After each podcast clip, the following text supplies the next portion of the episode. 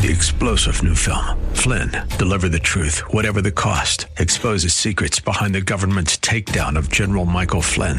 Flynn knew what the intel world had been up to. He ordered the first audit of the use of contractors. This set off alarm bells. He told the truth. He was the most dangerous person for Donald Trump to hire. They had to get rid of Flynn. Flynn, deliver the truth, whatever the cost. Available now. Watch it today. Go to salemnow.com. Salemnow.com. When it comes to your investments and retirement, in this economy, it's important to be smart. And with the Smart Investor Hour heard right here on AM 1420 The Answer, you'll get both smart and intelligent information you'll need to help with your investing. So sit back, listen, and learn with your host of the Smart Investor Hour, Tim Hayes of RBC Wealth Management. Good morning, everybody. All right, let's get started positively. Somebody will hit 400 again. Somebody will get smart and swing naturally. Ty Cobb. They said he was a tough guy, but uh, he was one of the best hitters of all time. Follow the path of the unsafe, independent thinker. Expose your ideas to the danger of controversy. Speak your mind and fear less label of a crackpot than the, the stigma of conformity. That's Tom Watson. He was the founder of IBM. Think, right? Think. Okay, so you know, we refer back to our webpage quite a bit, and we do have a new newsletter for November. So if you hit WHK 1420 AM and, and go to local podcast down to Tim Hayes or Smart Investor Show, uh, you can you can go right to my webpage, okay? Or you can hear last week's show, or you know, if you want to check uh, fact check some of my stuff here, please do. All right, I, I think I'm, you know, I'm batting at least uh, 800. I may espouse occasionally, but not very often. Uh, but anyway, uh, my webpage does have a couple things on the bulletin board that I highly recommend. Our market Investor's Edge is a kind of a quarterly newspaper, and it's got some good stuff. The Market Week, a daily technical analysis, uh, and we know we've been saying interest rates are going to stay lower for longer for a long time now, and and uh, it's a theme I keep up there just because I, I feel confident that we're right. And then cybersecurity, uh, we have two pieces on there. One you know how to you know how to stay cyber safe. Okay, but the news newsletter uh, has some good stuff on there, and uh, it'll be coming to those who have signed up already uh, sometime in the near future. Um, you know, I keep talking about both sides of your balance sheet. Look, it's great to know about stocks and bonds. Don't get me wrong; uh, it's important, but you also got to know about your debit side, your how to use credit properly. And we have the Savvy Investors Credit Handbook which you can get if you go to my webpage and just hit, you know, contact me or email me, you can get that. And we have our global income best ideas. Uh, that's a long one, so you have to be serious about it. Uh, I'd also recommend, uh, you know, I think energy. Look, these environment, these environmental, social, and governance uh, portfolios are making a lot of head headway, and they're completely getting rid of oil stocks. And something tells me you know that that may last for a while, but uh, we still need energy, and we're, oil's not going away. I don't think in the near future. So uh, it's a good list. Some of these have made a little bit of a move. Um, uh, it's amazing how far the you know oil was at its low at 26 and now it's at 50 53 and the oil stocks went down another 60% that's kind of interesting I keep talking about these convertible bonds. I, you know, I just finished a book on them. Uh, it's very interesting stuff. Uh, you know, they have done a great job of outperforming the S and P 500, and I'm talking about since 1973. They've averaged about 2.6 percent annually and had three quarters of the volatility. That's important, folks. Okay, is a great way. Uh, I, I have been uh, st- starting to add some of it to some of my portfolios. I highly recommend it. Um, you know, it it's just makes sense. If you'd like more information, let me know. You know, uh, the economy grew at a good clip last year, and as the consensus report showed, that there were 2.3 million full time year round workers. Uh, the median earnings of all such workers went up a solid 3.4 percent. Uh, of course, I'm going to impeach the guy that uh, started that. So Almost any way you slice it, America has spent more money on health care than people in any other wealthy country. That's true if you look at the total spending, about 3.5 trillion in the U.S. Uh, in 2017. It's true as a percent of natural income at nearly 18% for the U.S., it's it's true on a per capita basis too. Uh, given that the U.S. spent about ten thousand dollars for every man, woman, and child in the country, that's all according to the Center of, uh, from uh, uh for Medicaid and Medicaid uh, Medicare Services. Bird populations in the United States and Canada have dropped by 29% since 1970, satisf- uh, signifying that 2.9 million birds lost in almost 50 years, according to the study.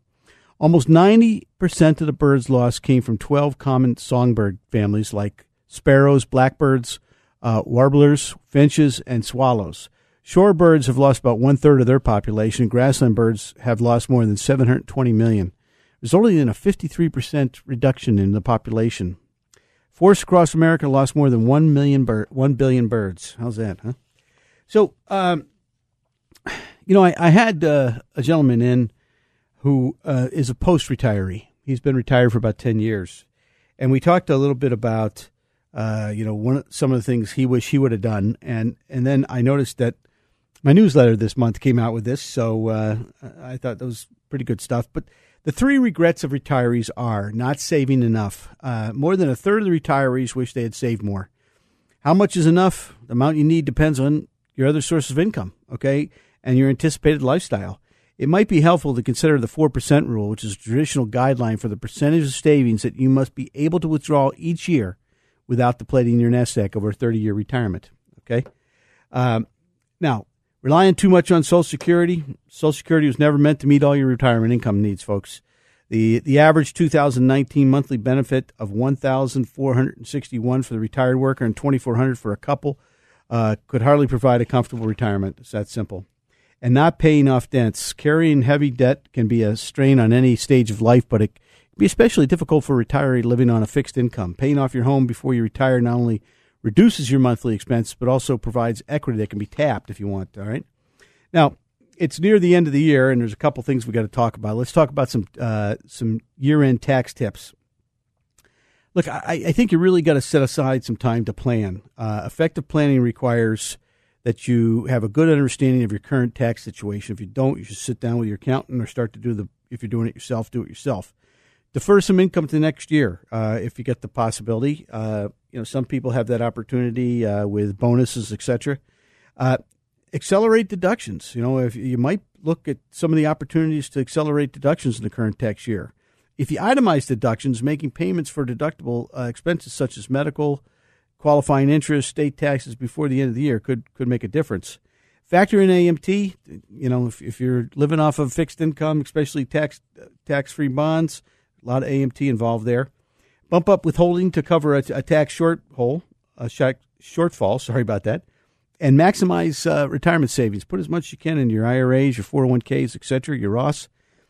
Uh, take any required distributions. Once you hit 70 and a half, remember, you have to start taking your, you know, I do this for all my clients. Uh, you got to take your required minimum distributions. And be uh, beware the net investment income tax. Don't forget to, to account for the 3.8% net investment income tax. In addition, uh, tax may be the sum or all your investment income if your modified gross income exceeds 200,000 bucks. And get help if you need it. That's the that's the big one. Um, most people, you know, don't. Um, by the way, just a friendly reminder uh, for you Medicare eligible people out there: the open enrollment period started last week. Um, you know, it's. Uh, I mean, I think you got to compare some options. Uh, you know, look, there's an easy way to find a Medicare plan that fits you. Uh, if you want to compare plans, just visit Medicare.gov. All right, so there you go. Uh, you know, Investors consider a range of issues that may drive their performance, and uh, asset class selection, style allocation, and manager or security selection, among others.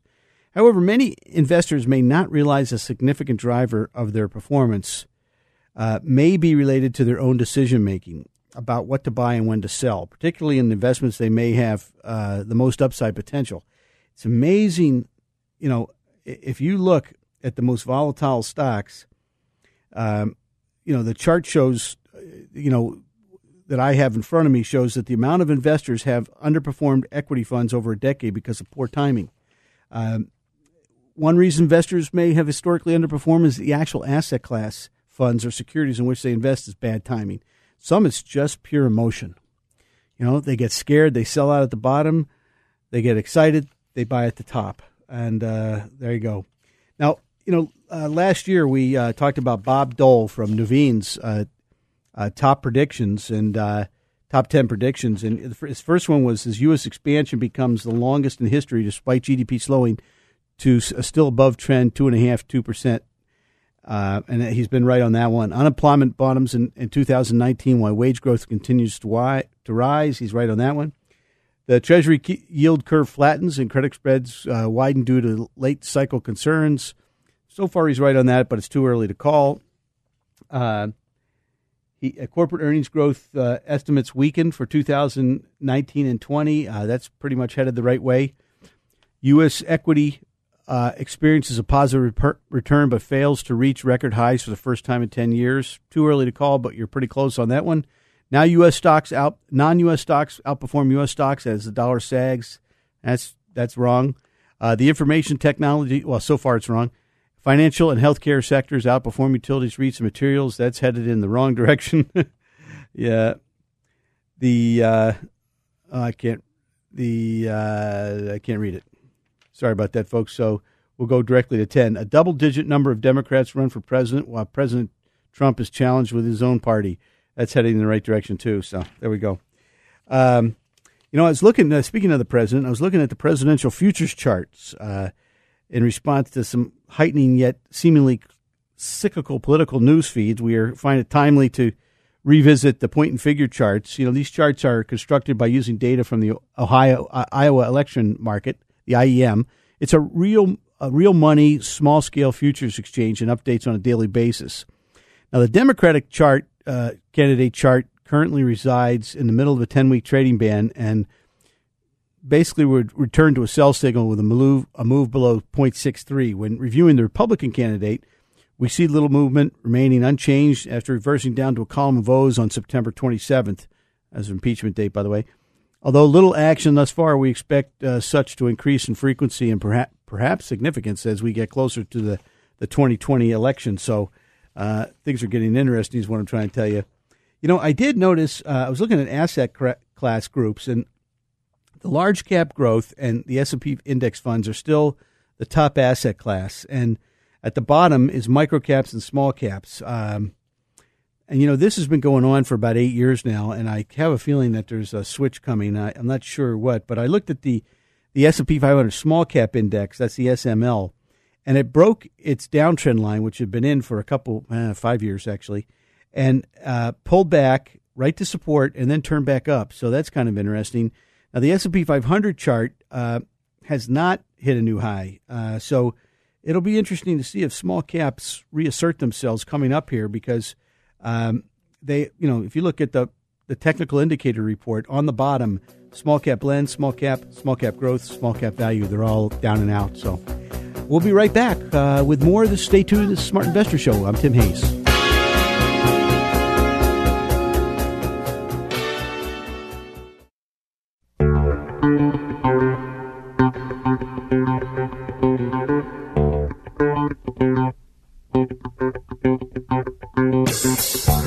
Hi, we're back. Uh, if you just tuned in, this is Smart Investor Show. I'm Tim Hayes, and uh, I just want to mention that we do have some really good portfolios that we can run for you.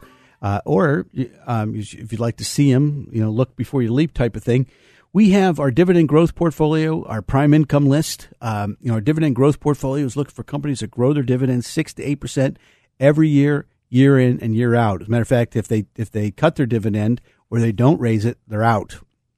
Uh, you know that's a great way to make money. Uh, slow but sure, low beta. You know, so you not have high volatility or anything like that.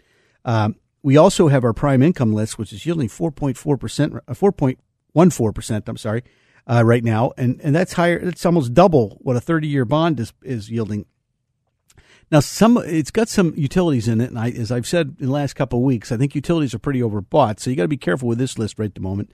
There's two names on it though that look absolutely phenomenal, and then our top ideas list, which has a couple names in the software area, which I think you have to be a little bit careful with. uh, so uh, you know they're up a lot is is the point. So uh, you know you want to buy yield when it's down. Uh, or when it when the stocks are down or the, the particular bonds are down and the yield is up. So uh, you want to be a little bit more careful. You know, I was looking, and this is the most unappreciated bull market I can ever remember. Uh, in the month of September, thirty billion dollars came out of mutual funds. So you had thirty billion dollars in outflows, and I haven't seen that since I think it was 1973, 74 when the Nifty 50 blew up. And yet, uh, you know, I mean, I was looking at my Marshfield statements and they're up 27%. Uh, most of my stock uh, portfolios are up, you know, between 19 and 22%. Some of my more conservative portfolios only up 11, 12, but, you know, that's because we're doing it the way uh, the client wants it. But, you know, it, it's amazing. People are jumping off cliffs and we have an up market for the year. So last year they must have lost their minds, you know, when things were down in the fourth quarter. So look, um, you're going to have some bear moves in bull markets, and you're going to have some bull moves in bear markets. But this is a structural bull market, I think, and uh, I think it's going to last a lot longer than you think. And I bet you, you know, if Bob Dickey was right in our seminar, he said 100,000 on the Dow. That's four times where we are now. It's a long way, okay? So if you know if Bob's right, and uh, you know Bob is sometimes early, uh, but you know he he's right. I mean, this is the guy that said a year, uh, two years ago, that this wasn't over. Okay, and he's he he, he said basically we were broken through the upside, and we were probably going to, you know, at best go down, you know, sideways. And uh, we've had a couple, you know, uh, reactions on the downside, shall we say? But we're still going sideways. All right, and so he's been right. So he's, he's usually right. He, he's also was talking very positively about gold before it broke out. Uh, if you were on my mailing list, and you can get to that by just going to WHK fourteen twenty, uh, and and go down to the local podcast, the Tim Hayes or, or Smart Investor Show, and hit the email me or or, or uh, you know contact me. And by the way, I'll I'll send those lists out to you. But you know, I send these these out to you occasionally simply because Bob hit it right on the nail. I mean, gold went up twenty percent. It was a great trade I think it's going to pull back, and then it might be a really good investment. So uh, stay tuned. Uh, I had uh, Bill, and uh, I think it's Lila. You, is it Lila? I, I, can't remember Lila. My apologies. Uh, in my office, and they all they wanted to talk about was the foreign markets, and I, I kind of expressed that the foreign markets probably weren't going anywhere until the dollar started to go down.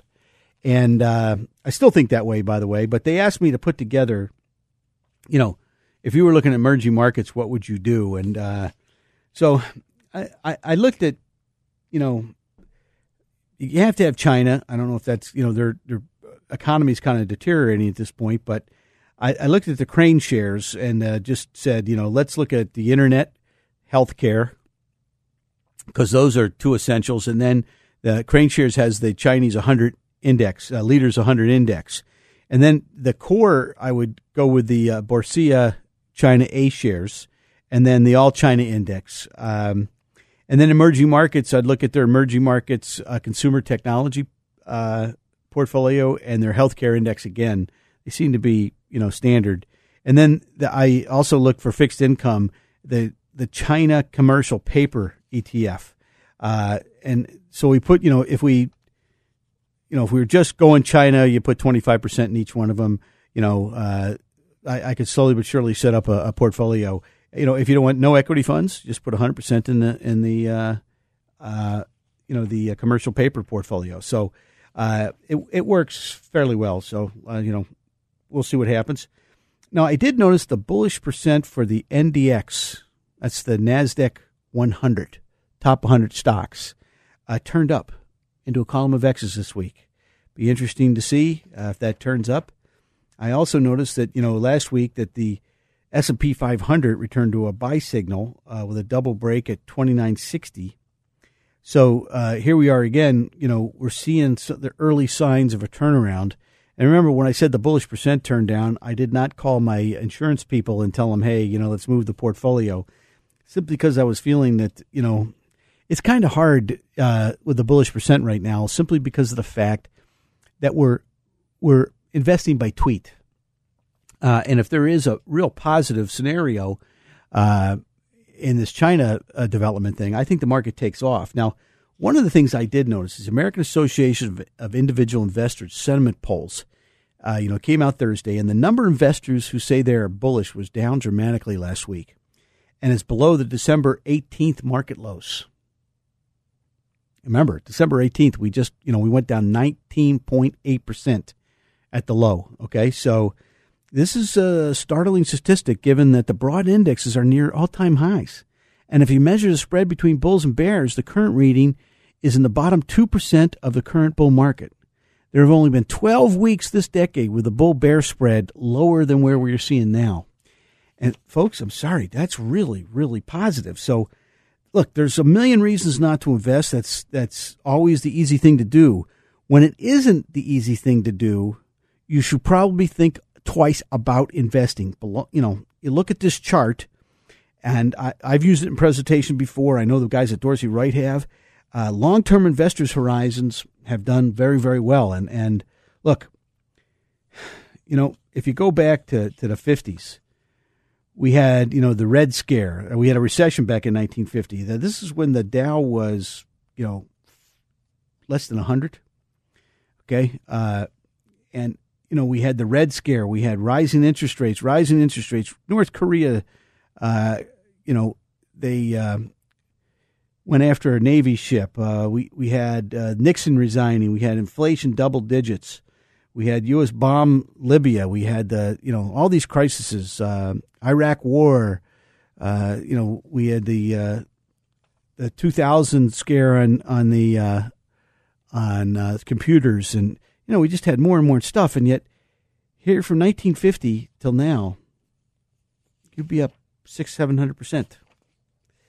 Uh, I will notice that the, the OEX implied momentum curve, we don't have anything in zone one. Most of it's in zone four, uh, three, and four. So we're just flat. Is what it comes down to. Some people ask me about relative strength. I think you know you want to use relative strength three three ways. You want to use it as a scoreboard, scorecard, I should say. You want to use it as a market barometer, and you want to use it as a technical tool. Okay, uh, I'm not going to go into detail because if you don't know what it is, then I can't help you. Look, I, I think this the cycle, the four year cycle b- backdrop remains bullish for, for stocks, and I I think there's some rotation, a little bit of rotation away from safety and and towards growth in cyclical uh, vehicles. Uh, I think there's still going to be some short term chop, but I think you know uh, you, you got to look forward. I did notice that the Russell 2000. What I liked about it is number one, the, the short term momentum is very oversold and looks like it's bottoming but it's relative to performance to S&P 500. It broke its downtrend line, which is, you know, you just go with descending tops and you draw a line and it's sitting right at it. So if it turns up, I think the short, you know, the the the small cap stocks are so burnt out. I mean, I, I haven't seen them. They're lower than they were in 2007, 2008. You know, Ben Bernanke saved most of them. So now the S&P 500, uh, the daily momentum's bottoming. That's what I like. And and we look, uh, you know, uh, the AD line, the advanced decline line, looks like it's building to the upside, which is very positive. Also, if I look at cyclical versus uh, defensive sectors, it's it's had a flat top and uh, a rising wedge. So, uh, you know, if we hit a new new high here, that would confirm that you want to go into cyclicals. I think growth and value are fighting it out. Uh, you know, small cap and mid cap growth are right at their uptrend lines. Um, some of the global markets are right at their, you know, they've they've broken out now. They've they've pulled back and they're right at their uptrend lines. What we'd like to see though is some more positive relative performance. Uh, bond yields, look, they're the weekly RSI momentum is rebounding and they're deeply oversold. So you know you don't want to buy bonds here. I think you want to wait for bonds to bond yields to rally. Okay, the dollar is in this wedge formation you know, usually you break out one direction or the other. So we, I think we have to stay and watch. You know, if it breaks the downside, then I think you want to look at commodities. I think you want to look at some foreign stocks. If it breaks the upside, you stay with the U.S. dollar. You know, if you look at the long term chart dating back to like uh, 2018, the dollar is below its its uptrend line, and so it's it's making a new new chart and uh, new chart channel, and that that may be a problem. But you know, gold broke out on on the first breakdown of the dollar, and then and it's kind of pulled back based on the dollar going up higher. So I think the dollar is key to a lot of commodities, and uh, uh, technology seems to be you know is, is not hitting a new high. It, its daily momentum is very oversold though, so I think they may be changing to a new type of technology, and semiconductors look uh, pretty good. Um, actually, you know, they've come a long way, uh, and they're but they they sold off in September, and now the daily momentum starting to turn upside.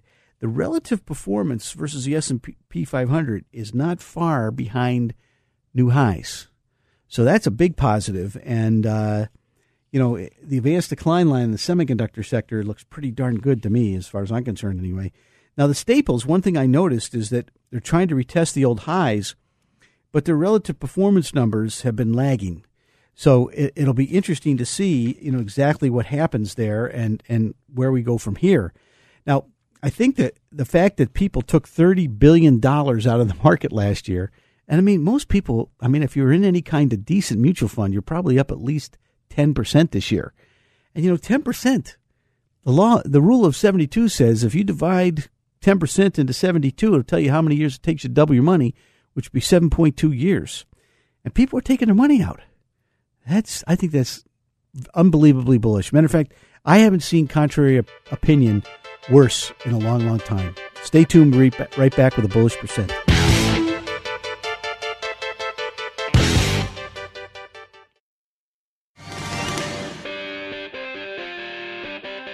Okay, we're back. Um, you know, I, have been noticing something, and um, it's it's kind of worrying me a little bit. But you know, energy equities are, are running out of gas.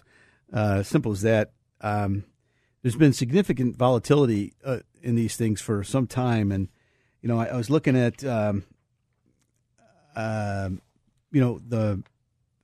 I mean, they're they're right at their 2004 low right now, um, and that's pretty significant. Uh, and, and the, the thing is, the price of oil has doubled. Natural gas is up about 35 cents. So, and, and the stocks keep going down. Now, one of the things I've noticed is that these this uh, environmental, social, and governance type portfolio, which you know I, I deal with, by the way, um, these portfolios are dumping oil and gas left and right. And while oil and gas is like uh, on all my lists is like 144, and there's only 148, I think, peop, uh, you know, different uh, types of portfolios on this list. The EC, I mean, the ESG portfolios are, are now 13. So, the, you know, it's uh, this new type of investing is is coming on board. I think it's the, you know, the, the liberals uh, are putting all their money to work here, and so they're they're influencing things via the stock market, which is interesting. All right. Well, uh, we always talk about the bullish percent on the show, and the bullish percent is just one of our main gauges of risk. It's been difficult the last couple of years simply because uh, a tweet can send it up, like last week, went straight up afterwards, uh, and a tweet can send it down, uh, like a couple weeks ago. So uh, it's very difficult. Be uh, normally this thing does not move around as much as it has. We've had six moves from positive to negative uh, since May first. Usually this occurs once eighteen every eighteen months, so it gives you an idea. You know, I'm starting to feel like Linda Blair. You know, my head's spinning around. Uh, she was in The Exorcist, by the way. If you didn't see that movie, it's coming on Halloween. That's why I brought it up. Anyway, we're at we were up 2.1 percent at 44. We're still in a column of O's at 48 would reverse. The over the counter index is still in a column of X's, and it was up 1.2%. It would not reverse down to 34. So if the small caps, remember I told you if they reverse back up, that would be very positive on on our charts. The world index is still in a column of O's at 38. It would not reverse up till 44. But these are not the highest of numbers, okay? So it's not time to panic. 44 you know, now if we went back to nine or something like that, then believe me, to be a heck of a sell off. Uh, but you know, the world index being at 38, there's not, you know, I mean, 30 is just around the corner. So uh, the high low indexes were all in in a column of O's, uh, but they were around 36 uh, for the for all the all of the uh, bullish percents. The New York stock, I mean, the uh, New York bullish percent was at 52, and the over the counter was at 22. So the over the counter index seems to be the cheapest and, and the, the probably the place with the least risk, and because it's at a column of X's. You know, uh, if you look at the major market indicators, they're relatively quiet, but um, you know, we didn't have any many many changes, I should say. Um, the NDX did turn up into a column of X's, and the S and P 500 turned into a column of X's. And uh, the the other area that that was hit hard back in uh, 2018 were the home builders. They fell more than 30 percent, and with the most recent action, the HA, the XHB, I'm sorry, has given its fifth consecutive buy signal. Uh, now, one of my money managers bought quite a bit of this. I, have got a little bit of the, you know, uh, a couple names here and there. Um, but it does look like uh, it's it's strengthening, not uh, going south. So another interesting aspect about uh, you know building and home building space is the total housing starts, um, and this is kind of an economic data uh, chart.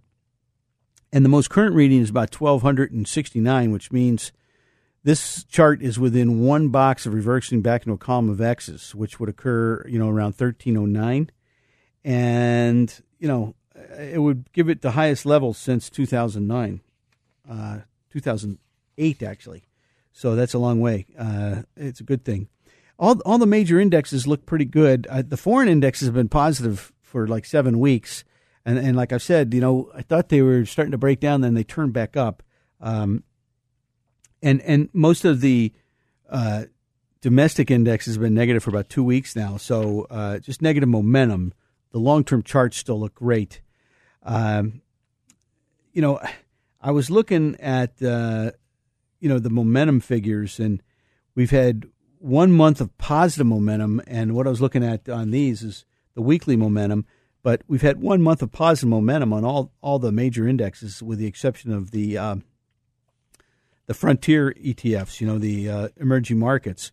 Now the QQQs you know, if they were to break 196, that would be a triple top break, and I think that would be very, very positive. Um, the question we're not getting any help from the fangs, with the exception of Apple. Uh, so, it, you know, things could get a little bit more delicate here. Uh, you know, Apple may sell off, and some of the fangs may go up. Who knows? But this week we uh, we had ten favored sectors last week. We went down to eight this week, and the average uh, sector uh, you know, went down uh, about 1.2 percent. Uh, once again, we're just talking about the favored sectors now, and that's electric utilities at 70. They were up at from 64 last week. Building and waste management, same place they were last week at 65. Real estate and semiconductors are 55. They're up a little bit. Housing's at 45. Wall Street and electrical products are at 40. We do have. Um, 10 of the 40 sectors below 30 right now. So if they were to turn back up, uh, you know, that would be very, very positive. But this whole year, like I've, I've said every week for a pretty long time, you know, even when things were great, you know, when the market was going crazy in January and February, we never had more than 11 favored sectors. So uh, you'd like to see 25 or 30 favored sectors, and then you get really, really bullish because that's that's when you know. But we do have a couple houses, I mean, a couple uh, groups that are in bull confirmed status. That's household goods, uh, non ferrous metals, retailing, and textiles. Uh, but in retailing, I think you really got to know what you're doing because uh, there are some that getting beat up. Uh, you know, look, Kohl's. I, I had the right information. I thought that Amazon was going to use them for returns, which is very profitable for them and then uh, they said that, and then they said they had some problems with the tariffs, and they got they beat them up. So uh, now, if I looked at favored se- uh, sector status, or you know what's happened, precious metals has moved from favored down to average, along with restaurants and forest and paper products, which were unfavored, have moved up to neutral. So be interesting to see now. If I look at international equities, the overview basically is Japan equities have continued to pass over uh, advance over the past couple weeks. Uh, the Nikkei 225 uh, rising to give a second consecutive buy signal. So um, it, it, it, it, had a vertical move uh, starting about uh, two weeks ago from 21,400 to 22,600 and broke a double top on the way and then a spread double top on the way. So that's a big positive for the for Japan. The Japan um, it it's also continue to rise steadily in the asset class groups that our friends from Dorsey Wright provide us. You know, uh, they also provide us with the bullish percent, by the way, uh, and some of the stuff that we use in this third part of our show. Um, so, you know, if you you look at the long term, just like the general Japan index, it did break its right at its downtrend line. Same with the small cap and same with the minimum volatility. So, um, you know, when you have a positive score movement and the charts start to shape up, you want to follow that group uh, pretty closely. I also noticed that some of the uh, the Pacific ETFs. So we're looking at just stuff in the the Far East. A couple of those have broken their downtrend line also. I, I did notice that the 10 and the 30 year yields broke out this week, so they went up. Okay. Uh, so the TNX, which is the 10 year, returned to a buy signal. So th- that means they think that the yield's going up. And uh, the, the 30 year index also returned to a buy signal when it broke a double top at 2.225. So remember, I said last couple weeks, don't buy bonds here because you want to wait for the yield to come up. So there's been little change on the shorter end. On the if you close in on the on the yield curve, the U.S. Treasury five year yield uh, remains on a sell signal. So uh, people are are betting on the the yields going up in the higher bonds. So that's kind of interesting. Um, if I looked at the AGG, uh, which is the uh, the major bond fund out there, they have strong negative correlations to the five and ten year Treasury yields. Just so you know, okay. Now, crude oil continues. Uh, you know, it's been negative for some time now.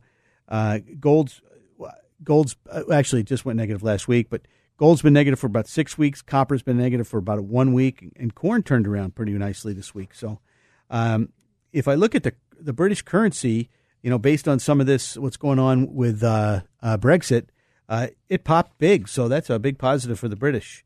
Um, if I look at relative strength, we always talk about relative strength, uh, you know, because relative strength uh, chart is basically telling you that what you want to have is your stock to be the best stock in your group and the best stock in the market. So uh, you want to listen to these.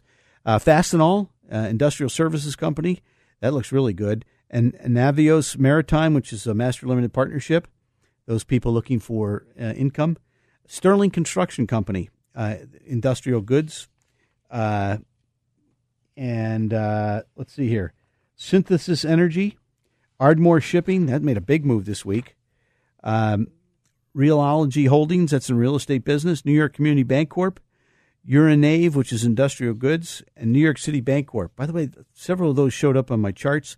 On the sell signal, ICU Medical uh, had a big decline this week. IDT Corp, which is in fixed line communications. Uh, Resources Connections uh, got beat up a little bit. Quotient, which had been uh, popping along and then popped down.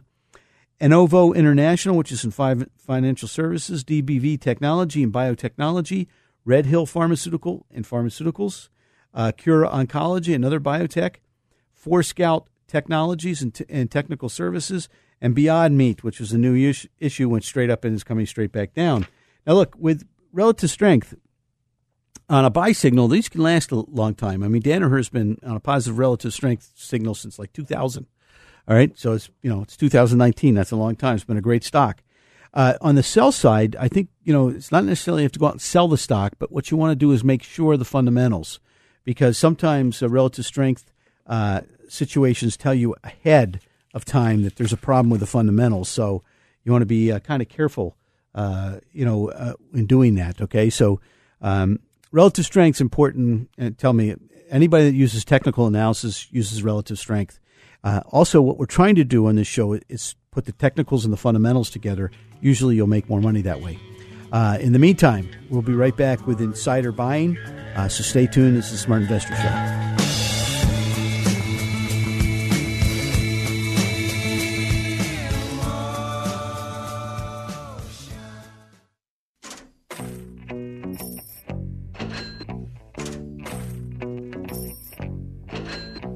Okay, we're back. Uh, once again, uh, if you uh, missed part of the show or you want to hear what I said two weeks ago or three weeks ago, go to WHK 1420 and just go to local podcasts, go down to Smart Investor Hour Tim Hayes, and uh, they, they post, and I think they go back pretty far, like a year, two years, and you can see what I was saying two years ago, but. Um, or whenever, okay, like two weeks ago. If you if you think I was saying not to buy bonds and you want to check me, do some fact checking, please do. In in the meantime, uh, you know, we always talk about insiders on the show, and uh, so what we do is we started out with a big economy here, and we we talked about some things that retirees should be doing and people in taxes should be doing, And then we talked about China, and so we're talking about big subjects. And now we talked about relative strength. So we gave you some ideas to work with. And then we talked about insiders. Okay, so these are ideas. Uh, now I'm, I know what I'd be buying, uh, but uh, you know whether you buy it or not, that's fine. I just think with these, you got to remember a couple things. Number one, I'm looking at the big buys. I want to see the guys really step up to the plate. Number two, I look for multiple buys. If they're not big buys, if there's 10 buyers of 5,000 shares each, I'm going to pay attention to that. But what you should know is insiders know their company better than you do. That's that's a given. Uh, at least most insiders. Jeff Immelt may be the only one I, I know that uh, didn't at GE. I, uh, a lot of GE insiders were bought uh, bought it between 18 and 24, and the stock's nine now, so uh, they got hurt pretty bad. I don't know if it was based on uh, bad information or what, but um, anyway, the point is, uh, when you when you buy these, you got to remember these guys are early. You know, they see things maybe you know sometimes as far as a year or two years in front of you. So you know, don't don't get carried away. You don't have to buy it right away. You know, wait till the stock is down. Okay. Uh, now, there was a new issue that came out a while back, which we follow. We have a report on if you'd like to get it. It's called Datadog. And uh, Contour Venture Partners bought 600,000 shares. A director bought 520,000 shares, 25,000 shares. That's 14 million bucks, by the way. A CFO bought 15,000 shares. Another officer bought 25,000 shares. ICONIQ uh, bought 525,000 shares, another $420,000. So somebody likes the stock. Uh, Datadog is is uh, a Matt Hedberg stock, and he's been very very good um, at what he does. I mean, he's been he's been hitting the cover off the ball. Now, uh, we we also have a, a, recommendation on this stock too, or a, I should say a report on this stock, Constellation Pharmaceuticals, and uh, uh, Anthony um, who's uh, he's a beneficial owner. Uh, he bought 2.8 million shares at 850, and that his ending holdings were five 5.3 million. And um, also, Column Group uh, CP uh, or LP, I'm sorry, bought 1.4 million shares. That's about 12 million. So uh, Mr. Evnin was about 23, 24 million. Well, uh, the stock popped though, so I think you got to wait on it. I mean, it's, it's up around 12 and a half now. So um, now, we like the stock, but there was no news for the popping other than the, the insider buy. So sometimes they'll come back to you. Now, Assured Guaranty. Um, remember, we've been talking about a, a director. Uh, uh, the guy that runs their investment portfolio has been buying the stock pretty, pretty regularly, and he bought another four point four two million dollars worth this week. Uh, that's his fourth purchase, and uh, they're all pretty big purchases. I did notice that been kind of in a triangle pattern and broke out of it upwards, which is usually a positive scenario. And then um, I know this was uh, really interesting. Lionsgate, you know, this stock's been just getting hammered, and uh, the uh, Mark Rachesky, who's the chairman of the board, bought 2.4 million shares, about 22 million dollars worth, and he has 18 million already. So uh, you like seeing that. Um, this this is a really cheap company, so that's why I'm interested. Um, an MRH fund also agreed to acquire 2.4 million shares, and then, um, you know, so you know they paid about uh, 12 and a half, uh, 12 and a quarter for it. Uh, you know, so they bought it from John Malone, and uh, I think John is is having some problems other places. But uh, now, uh, Larry Feinberg, uh, who's a shareholder of Motus GI, uh, he he owned uh, quite about two million shares. Now, Larry Feinberg runs a portfolio and he runs some money for Larry Ellison of uh, Oracle. Uh, and he purchased another 1 million shares at three or $3 million worth of Motus GI holdings. Uh, so he, he, he, now owns 3.9% or about uh, almost 12% of the company. Uh, he's usually pretty smart money in the long run. So uh, Larry Feinberg's a, a, one of the savvier investors I know, he's, especially in small cap stocks. Um, Motus was just four bucks. It's now like two fifty. They did a secondary offering. He might have bought it on there. I'm not sure, uh, but there you go. So let's talk about the market a little bit. And look, the major market indexes are near all time highs, at, but unfortunately, they are also resistance areas where the index has stalled and then pulled back on several occasions over the last two years. So several of these peaks were into new high ground that didn't hold for too long, like the one held for like about 15 minutes. uh, so we, we could be setting up for more of the same again. I don't know. Uh, we see the stock market as being in good shape for the long term, but lacking the kind of, you know, the power and volume. And, and uh, remember, I was talking about participation. You know, we only have eight sectors that are favored. Okay.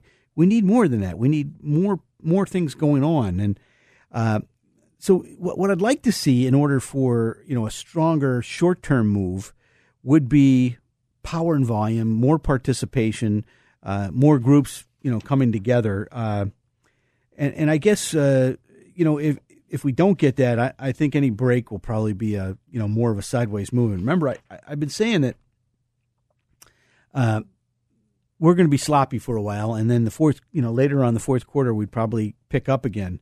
So we'd like to see that uh, occur. Uh, but remember, October tends to be the bottom. Now, last year it was the it was the beginning of it was a top, and that was because what the Federal Reserve said. Uh, but in a good seventy five percent of the cases, October is the bottom. Okay. Now, one of the things we've been noticing is oil spiked up after you know uh, they bombed the Saudi uh, wells, and it looks like it's you know made still going down. All right, um, but it's working lower, and uh, the trend on it has been weakening in spite of the factors that have had a positive effect on the price. So, look, there's a lot of support at the fifty dollar level, which was the the low point on several occasions this year. And we think that a break below that level would open up the possibility of a fall to a lower zone sometime in the future. So, uh, you know, I looked at the crude oil continuous contract back on uh, 916, and you know it broke out and then broke back down. So it's, it's you know getting kind of interesting. Uh, now gold, uh, gold has is at a double bottom right here, and if it doesn't hold, it probably could go back to where you know almost where it broke out. I said like 1400 would probably be my uh, my scenario there, and um, I, I think that'll hold now Look, uh, uh, I had some people tell me I didn't know what I was talking about this week about passive investing. And look, I, I said that passive assets have now surpassed active fund assets, uh, mostly because they took $30 billion out of active funds this, mo- this month. But I can tell you that active assets uh, usually have performed better over, over a period of time. And the reason they have it now is because everybody's been shoving their money into the FANG stocks and all those ETFs. And the FANGs haven't done anything. They're, they're flat as a pancake with the exception of Apple uh, for a year and a half now, year and a quarter. Um, and what I'm saying about passive funds is not that they may not participate, but I don't think that they're going to lead the way. Okay, um, when when uh, something look that's Marxism of the stock market, and uh, you know, if you don't if you don't want socialism, you don't vote for the Democratic Party. I'm pretty sure this time around, but you know, you got to pay pretty close attention. And uh, look, uh, you know, we, have been talking about this uh, this movement in the stock market, and in the last five six years, it's been all growth stocks, and uh, I think that might be coming to an end. I'm not sure. You know, I'm starting to see you know some action on the the value side. Uh, but we've been in a nice uptrend since the bottom in 2009. You know, and people keep have taken almost seven trillion dollars out of the stock market. They've put it in money markets. They've put it in bond bond funds. They've they've put it in cash. But as we go up, it's the most hated bull market of all time. And believe me, bull markets are usually hated because you know you got to climb the wall of worry to keep the bull market going. So, you know, it'll be interesting to see uh, what goes from here. Now, what we could do is have a brief pause if the dollar does break down, you know, because it is kind of in this wedge formation. And wedge, you know, formations usually end, you know, with a move one direction or the other and a pretty quick move, too. So uh, I would suggest that uh, uh, there's a good possibility that, uh, you know, the dollar either breaks down or breaks out.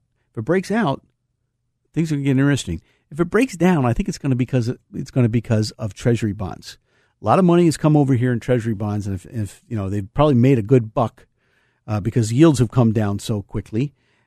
Now there might be time to get out. Okay, that's why I'm saying don't don't buy yield right now. Wait for it to bounce up. In the meantime, what would I be doing? Well, Tim Hayes' personal opinion is uh, I look, the 30 year Treasury yield is below the dividend growth portfolio's yield by about 10 basis points. And it's uh, only half, a little bit more than half, of the prime income list. Those would be two really good places to start. I mean, I think that's a buy signal for dividend stocks. That's my humble opinion. Uh, and so I would look at those two portfolios. Now, look, in, in the prime income list, there's some utilities. Uh, the utilities are overextended at this point, so I think you want to wait a little bit on those. If you get my list, call me and I'll talk to you about it, okay? Uh, in the meantime, the top ideas, several of them in the software area, you want to be a little bit careful, uh, but the rest of them look pretty good, you know, long term. And I think that uh, uh, with any kind of correction, some of those software names will look good coming down the road too. It just they got to correct for a while, go sideways for a while. Uh, in the meantime, I think that um, you know we have this sloppy market that we've been talking about for five months, and we said we'd be sloppy into the fourth quarter, and then sometime in the fourth quarter we start to turn up. Well, with the American Association of Individual Investors being as bearish as they are, I mean, this is one of the bearish times in history. You know, by that thing. Um, you know, we have impeachment, tariffs, Brexit, uh, Iraq. You got all this stuff going on. Everybody's negative. Sometimes it's not easy to invest when everybody's negative, but it's the best time to invest. Call me if you want to have a cup of coffee. Go to WHK 1420 AM, go to local podcast, down to Tim Hayes. Uh, you can listen to my show, whatever. Hit the contact me or email me. Let's have coffee. In the meantime, have a great weekend. Remember, buy low, sell high. This is Smart Investor Show. Thanks for listening to the Smart Investor Hour. To reach Tim during the week, call him toll free 888 223 7742. That's 888 223 7742. Or visit his website rbcwmfa.com slash Tim Hayes. That's all one word in the address bar rbcwfma.com slash Tim Hayes. Please join us again next Saturday for the Smart Investor Hour to hear more smart investing from Tim Hayes of RBC Wealth Management.